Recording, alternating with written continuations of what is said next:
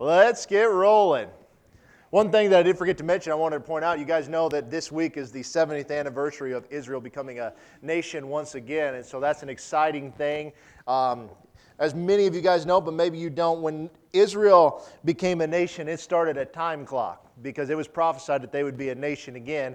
Um, for hundreds and hundreds of years, Bible experts would sit there and look at this and not sure what they would do with it because Israel had been disbanded. Never in the history of the world did a nation that was disbanded for literally a couple thousand years, I mean, it was a long time, come back together to form a nation. And it took a couple wars to get there.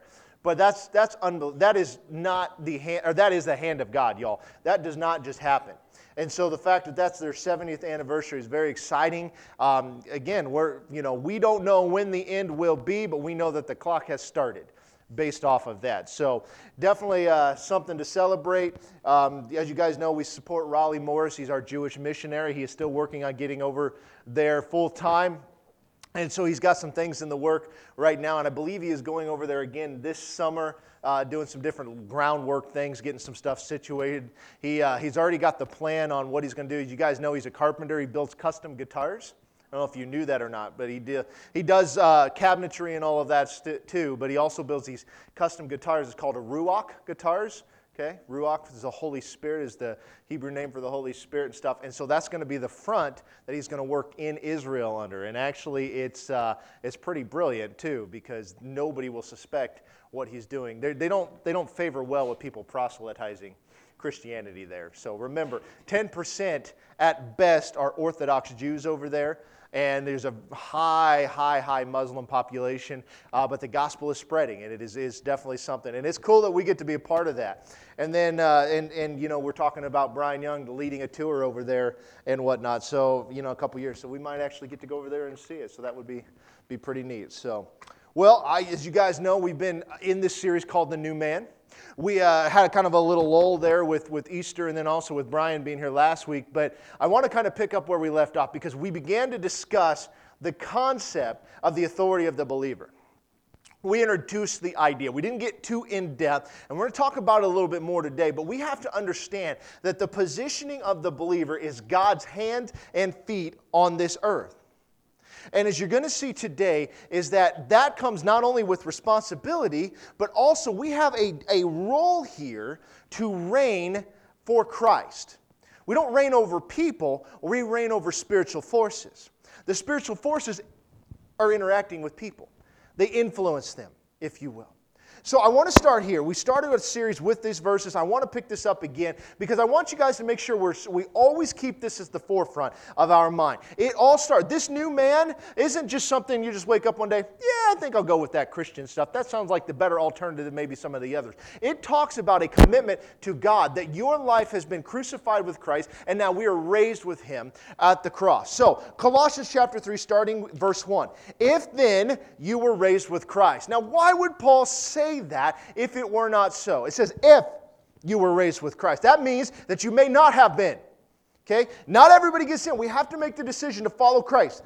If you have been raised with Christ, seek those things which are above, where Christ is. So, where is Christ? He's above. Where at? He's sitting at the right hand of God.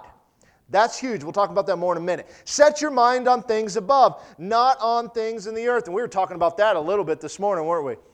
Janice is doing a great job with this Bible study. But guys, we set, we set our things below all the time. We're always thinking about what's where's our next meal, what are we going to do, financial, all that different stuff. We should set our minds on things above. Seek first the kingdom of God, and then all these things will be added to you. Right? We got to seek the kingdom. We don't need to worry about the rest. For you died, and your life is hidden with Christ in God. You died, y'all. If you if you are in Him, you died spiritually and were raised with Christ. We know this is speaking spiritually because you do not write letters to dead people, right? Paul was not on some sort of an acid trip thinking this will be fun, we'll send us to the graveyard. He was sitting here saying, Listen, y'all died with Christ and you were raised with Him. When Christ, who is our life, appears, then you also will appear with him in glory. So therefore, put to death your members which are on the earth, which is what members? You're looking at it. Put to death does not mean kill yourself. It means crucify it. That's the sanctification process. That is, that is we are beginning to act and sound more and more like Jesus every day. And he goes into this stuff fornication, uncleanness, passion, evil desire, and covetousness, which is idolatry. Because of these things, the wrath of God is coming upon the sons of disobedience, in which you yourselves once walked when you lived in them. So now he's saying, listen, you guys died with Christ, were raised with Christ, and you were once this, but you're no longer that. Does that mean that none of this stuff ever became a temptation for them? That they never fell in some sort of a sin? Of course they did, but they are the new man. They are forgiven. They can move on from that. Verse 8, but now you yourselves are to put off all of these anger, wrath, malice, blasphemy, filthy language out of your mouth. Y'all, you know where most of these show up is on the golf course. Right? We get angry and we got to watch our mouth because that stupid white ball doesn't do what it's told. Right, Paul? You know. He's with me every day. When I tee off, we always want to take my tee shot. It goes a little farther than Paul's. The problem is, we don't know which city it's going to land in. Yeah, exactly. I mean, there's been times where it's landed behind me. I don't even know how you do that, but I have done it. Anyway, do not lie to one another, since you have put off the old man with his deeds. So, those are the deeds of the old man, and have put on the new man, who is renewed in knowledge according to the image of him who created him where there is neither Greek nor Jew, circumcised nor uncircumcised, Barbarian, Scythian, slave nor free, but Christ is all in all. The new man is created in the image of God. He created it. He should be the one that controls it. So we are the one who puts off the old man, but we are created in this new man, this image of Christ. Y'all with me so far? Okay, let's look at the other one we read several times, 1 Corinthians 5. Starting in verse 12, again, Paul speaking here. We do not commend ourselves again to you, but give you opportunity to boast on our behalf, that you may have an answer for those who boast in appearance and not in heart. And we all know people like that, right? For if we are beside ourselves, it is for God, and if we are sound mind, it is for you. The love of Christ compels us. I love that. It's because of the love of Christ. We are forced to do this. We have no choice. It's like it's within us. We have to do this because we judge thus that if one died for all, then all died. Who's the one? It's Christ, right? So if he died for all, then all died who are in him. But he and he died for all, that those who live should no longer live for themselves, but for him who died from them for them and rose again. Who should we live for? Christ. We got to set our minds on things above in order to do that. But we should live for Him. Therefore, from now on, we regard no one according to the flesh. In other words, we don't, I don't care what your social status is. I don't care what you've done in the past. I don't regard you based off that. I regard you based on how Christ sees you, the new man. Even though we have known Christ according to the flesh, yet now we know him thus no longer. Why do they say that? Because they actually knew Christ when he's walking on the earth. Therefore, I love this. If anyone is in Christ, he is a new creation. If you are in Christ, right? It doesn't mean you are. Churches around this country are filled with people who are not in Christ today.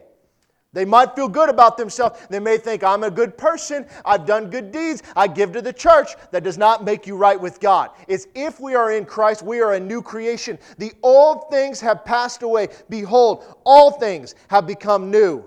Now, all things are of God who has reconciled us to himself through Jesus Christ. So, how did he do it? It's through Jesus, through the veil of his flesh. When it was torn, when he said, It is finished, we have now been reconciled to God. It is now possible for us to stand in the presence of God. That is, that God was in Christ reconciling the world to himself. He's not imputing their trespasses to them. Why not? Because he imputed them to Christ. He took our punishment and has committed to us the word of reconciliation. So now, because of this, now then, we are ambassadors for Christ. As though God were pleading through us, through me and you, He is pleading through us. We implore you on Christ's behalf, be reconciled to God. Whose behalf? Christ, because he desires that none should perish, but that all would come to the saving knowledge and have everlasting life. It is on his behalf, not your behalf, not my behalf, it's on his behalf. He died for the entire world, knowing that many are going to reject him, but that's not what he wants. It's what he wants is all to come and know him. For he made him who knew no sin to be sin for us, that we might become the righteousness of God. And how do we do it? It's in him. That's the key to everything, y'all. It's in Him, not in church, right? It's not in some religious practice, some exercise. It's not in spiritual things or the way that we maybe look at stuff. It's not any of that. It's not in reading your Bible, right? The answers are, and that's a very good thing. But if you just sit down, if you had somebody who's an unbeliever and they read their Bible, does that make them saved? No. One of the leading New Testament scholars today is a man named Bart Ehrman. He knows more about the Bible than you and me and everybody in this room combined. And guess what? He doesn't believe it. He believes the stories of many of them. He'll tell you most of the New Testament is actual historical fact. He can go through and trace it, but he rejects Jesus as the Messiah. How sad is that? He was trained by the greatest New Testament scholar in our era who passed away a few years ago, who was a believer. Where's what's missing? You can read all you want. If you don't mix it with faith, it's all for naught. We got to believe. You see, when it says that the world, we believe in faith that the worlds were created out of nothing. Why do we believe that in faith? Because we weren't there to see it. Has to be. In, we are taking somebody else's word for it. I mean, if we didn't have the Bible, how would we know the world came into existence? Well, we can make some speculation, but the Bible's very clear. It's the inspired word of God. We know that it's true, but we are putting that, our faith in these eyewitnesses. How do we know that Jesus was raised from the dead? Because the Bible tells us. Well, what are we putting our faith in? The writings of the gospel authors. Because we weren't there to see it, right? I mean, think about this. When you had kids and they you tell them go clean their room, right? And they come back five minutes later and say, It's all clean. Right. Right. So you would have to take their word on faith in order to, unless you get up and go see it, which would be foolishness, right? Because why? It might appear clean on the outside. Look under the bed, right? Guys, you see, this is the thing we have to understand. It's because we are in Him that we are made righteous. And you know what's beautiful about that? It's because none of us can brag about it. Like, think about that for a minute. You know, there are people, I was, I was telling, I don't know who I was talking to this week about it, but it was, remember how back into the day where offering buckets got passed, and, and sometimes they still do, but uh, most people have kind of gone to the thing where it sits in the back, whatever. And, and it was like when we would count the offering, every $1 bill was kind of crumbled up and tossed in there, but every $100 bill was laid out flat and nice and neat. Is that a coincidence? Probably not. Why? Because some people's motives aren't right.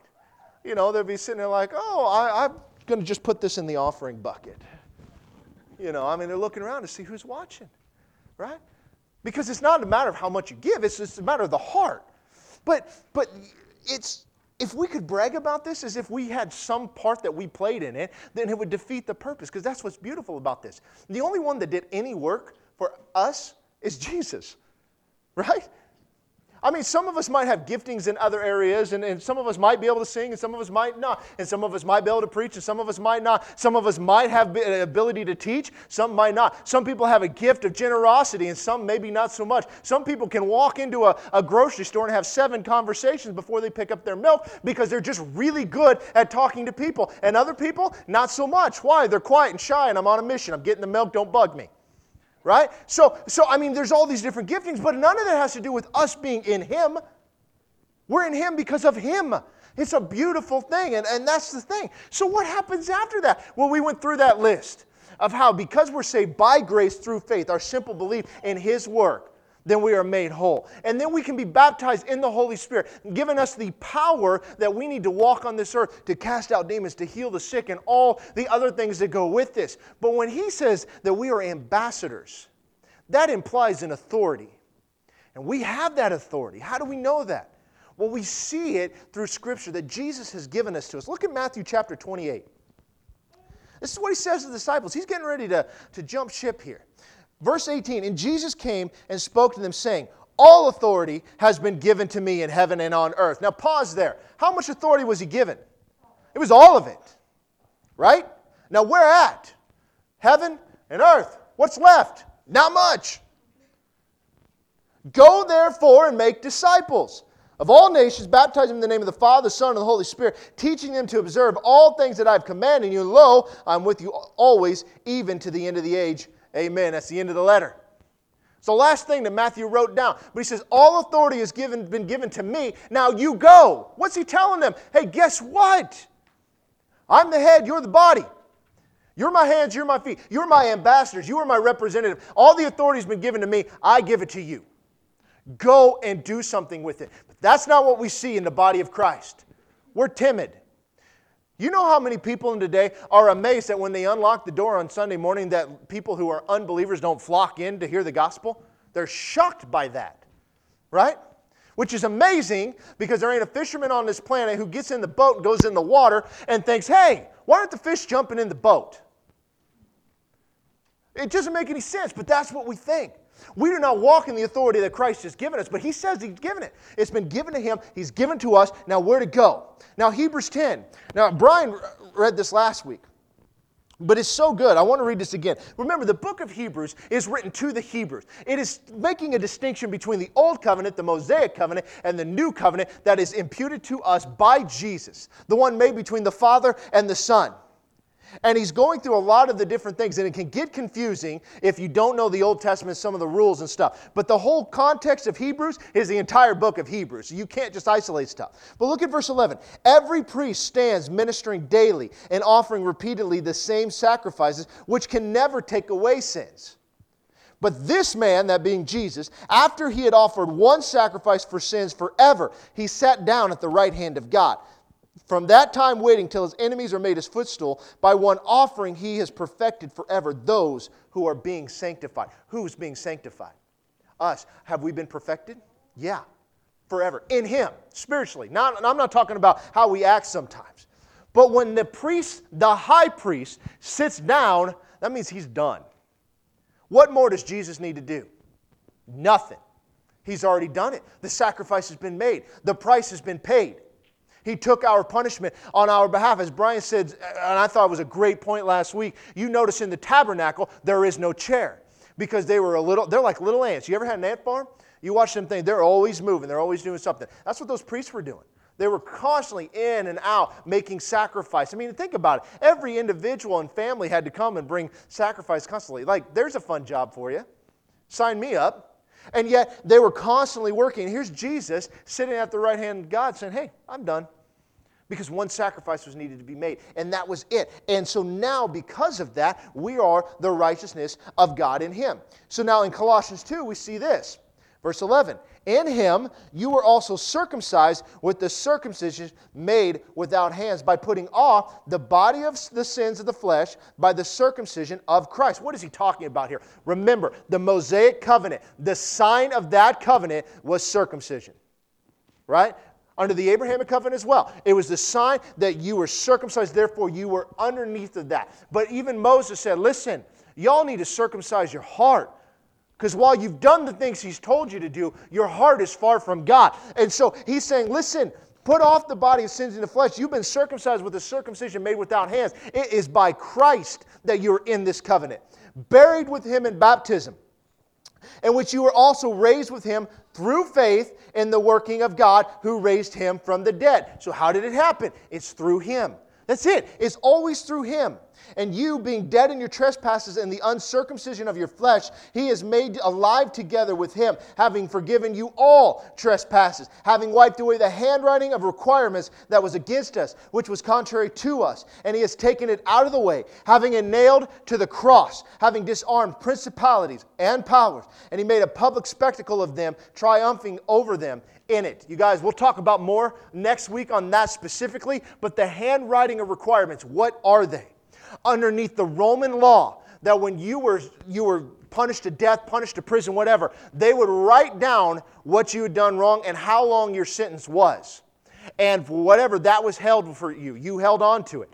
And at the time that the sentence was complete, the payment had been made in full, whatever the requirements were, that they would sign off on that.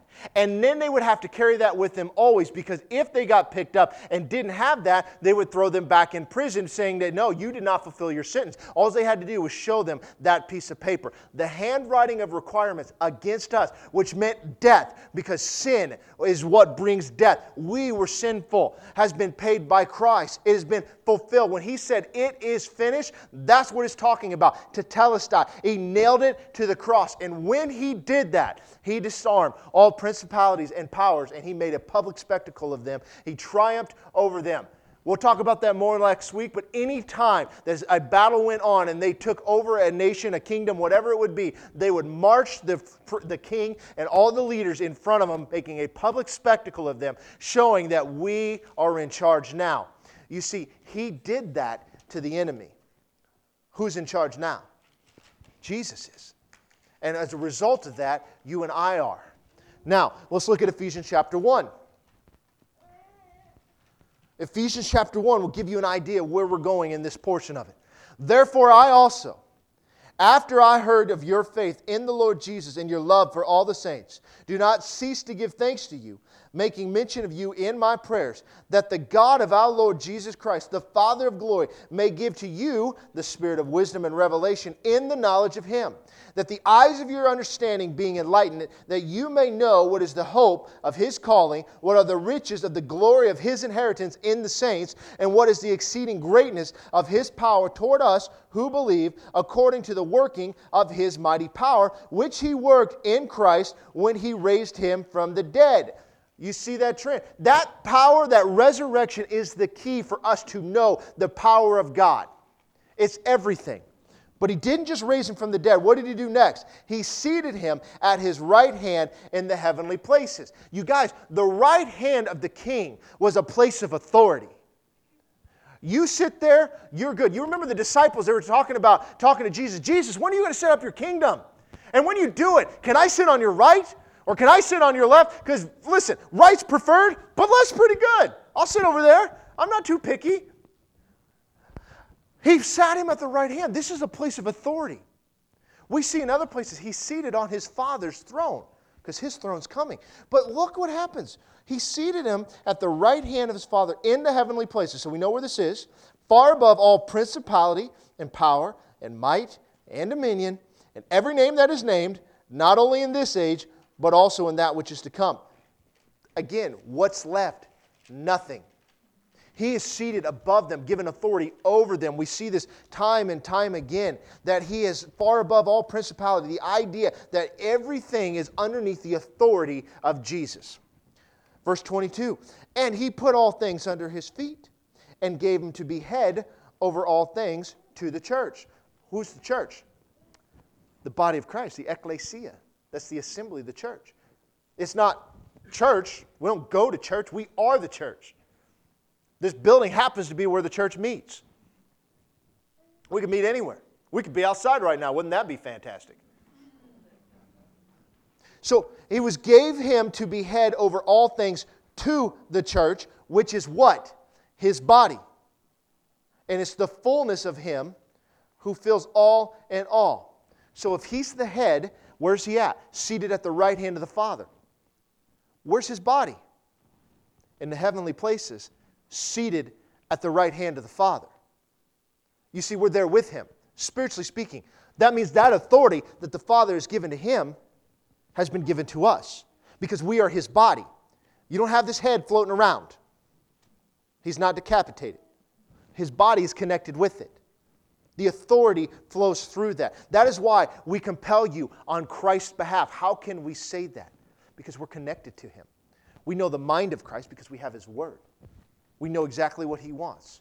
He wants all to come to the saving knowledge. The ministry of reconciliation that we've given to go in all the world and preach the gospel. How can we do that? Because we are connected to Him. We are His body. We are seated at the right hand of the Father. Look at what chapter 2, verse 1 says. And you He made alive who were dead in trespasses and sin. Not physically dead, spiritually dead. In which you once walked according to the course of this world, according to the prince of the power of the air. Wait a minute, whoa, whoa, whoa, whoa, whoa, whoa. The prince of the power of the air, the spirit who makes, uh, or who now works in the sons of disobedience. According to that is how you were. Who is Jesus above now? All of that. All authority has been given to him among whom also we are conducted ourselves in the lust of our flesh, fulfilling the desires of the flesh and of the mind, and were by nature children of wrath, just as the other. That's who we were. But God, who is rich in mercy, because of his great love with which he loved us, even when we were dead, dead in what? In trespasses, in sins, made us alive together with Christ. Because by grace, you've been saved. And what did he do? He raised us up together and made us sit together in the heavenly places in Christ Jesus, that in the ages to come he might show the exceeding riches of his grace and his kindness toward us in Christ Jesus. We'll pause there. So, where are we seated? The right hand of the Father, the place of authority. That means that if all things, every name that is named is under Jesus' feet, who's his feet? We are. It's the authority. Are you guys following me? Like, you need to understand this. Because we are not just to walk around as, as some sort of pious religious thing. We walk around with the authority of the believer. Have you ever met a cop who wasn't confident? Because I haven't. He pulls me over going 95 and a 60 and says, You know how fast you were going? And I'm like, Well, I mean, I do have a speedometer right in front of me. I'm pretty sure I know how fast I'm going. And then what do they do? They sit in their car for 20 minutes and as if I wasn't in a hurry and that was why I was going 95 mile an hour in the first place. But they want, there's no, they're not wondering like, oh, is, is it all right if I write you? You're going a little fast. No, they walk up, name, registration, license, all that stuff. They don't care. Why? They have an authority. They know they're in the right and you're in the wrong. Don't go that fast. It's not worth it. You see, this is that authority that you see. We have that authority. We should be so confident as the body of Christ that nothing should shake us. We shouldn't be surprised by anything. I don't care what it is. We should walk around of authority over spiritual things, not people. We don't reign over people. We reign over the principalities and powers and the rulers of this dark age. So then in verse 8 it says, By grace you have been saved, it's through faith, and it's not of yourself. We've been saved by his work. It is the gift of God. It's not of works, lest anyone should boast. In other words, we could brag if we had something to do it. For we are his workmanship, and we were created in Christ Jesus for good works, not by them, but for them, which God prepared beforehand they should walk in them. Therefore, so because of all of this, remember that you, once Gentiles in the flesh, that would be you and me, because we're not Jews, who were called uncircumcision by what is called the circumcision made in the flesh by hands. That's the, the Jews versus everybody else. At that time, you were without Christ being aliens from the commonwealth of Israel and strangers from the covenants of promise. You had no hope and without God in the world. But now, in Christ Jesus, you who once were far off have been brought near by the blood of Christ. What's the trend? How are we brought near? The blood of Christ. Everything is revolving around Him. Verse 14 For he himself is our peace, who has made both one and has broken down the middle wall of separation, having abolished in his flesh the enmity, that is, the law of commandments contained in ordinance, so as to create in himself one new man from the two, thus making peace, and that he might reconcile them both to God in one body through the cross, thereby putting to death the enmity. And he came and he preached peace to you who were afar off and to those who were near. For through him we both have access by one Spirit to the Father. Now, therefore, you are no longer strangers and foreigners, but you are fellow citizens with the saints and members of the household of God, having been built on the foundation of the apostles and prophets, Jesus Christ Himself being the chief cornerstone, in whom the whole building, being fitted together, grows in, uh, into a holy temple in the Lord, in whom you also are being built together for a dwelling place of God in the Spirit. But everything is through Him. All of it it's this positioning. It's all about Him, it has everything to do with Him. That is why we should be confident. That is why we should walk as rulers and reigners in this earth, is because Jesus has put everything under his feet through his work. And we are his body seated at the right hand of God. That means that when we see something going on that shouldn't be, we need to take authority over it. Whose authority is it? It's His given to us. So it's not based off of us, right? So when we pray for the sick, what are we doing? Being obedient to pray for the sick. Well, who's doing the work? It's Him. So why are we worried about it? I hope this works. Well, we have authority over it. So it should work, right? I mean, this is the things that we got to understand. We've got to start ruling and reigning for Christ on His behalf. We've got to start doing the things of God in order to be the body of God and really be fitting to call, be called the body of Christ. There was a song never, several years ago that is like, if we are the body, why aren't his hands healing? Why aren't his feet going? Why aren't his words healing? I mean, it was a great song and it's a very good point. is if we are the body, and we are the body, why aren't we doing the things of God? Why are we not walking around with the authority that God has given us? We're so timid today. We kind of hide in the corner and we wait for, like, I hope somebody does something about that.